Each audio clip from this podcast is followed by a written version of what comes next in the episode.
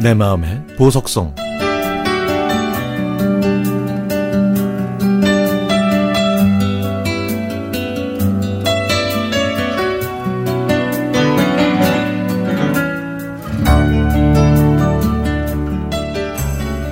동서는 저보다 4살 아래인데요.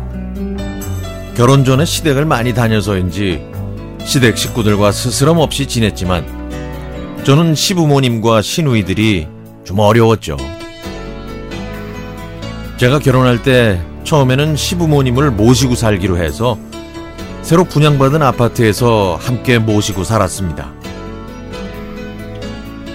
동선에는 전셋값을 많이 못 해줬기 때문에 저는 한편으로 마음이 좀 불편했죠.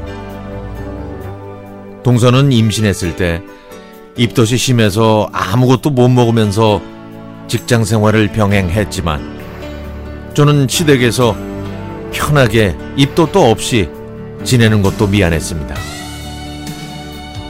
제가 딸을 낳고 몇 개월 뒤에 동서가 아들을 낳았는데 큰 며느리가 아들을 못 낳았으니 제 마음이 어땠을까요?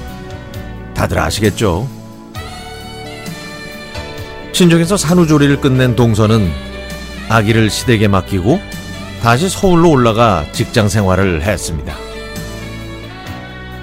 주말에는 아기 보러 왔다가 서울로 갈 때마다 아기를 안고 펑펑 울면서 헤어졌죠. 제가 둘째를 낳았을 때 그때쯤 동서도 둘째를 임신했는데 동서의 친정 어머니께서 네 형님한테 미안하지도 않냐고 아니 몇 년 뒤에 아기를 가져야지 그렇게 빨리 애를 가지면 어쩌냐고 꾸지람을 하셨다고 합니다. 하지만 저는 이왕 키우는 거 빨리 키우는 게 낫다고 얘기해 줬죠. 시부모님이 계시니 아이 넷을 키우는데 뭐 별 문제 없었거든요.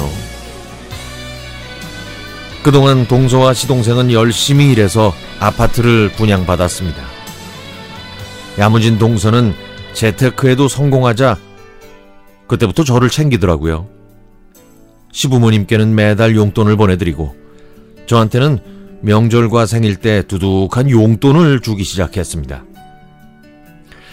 그렇게 야무지고 싹싹한 동서지만 아픈 상처가 있습니다.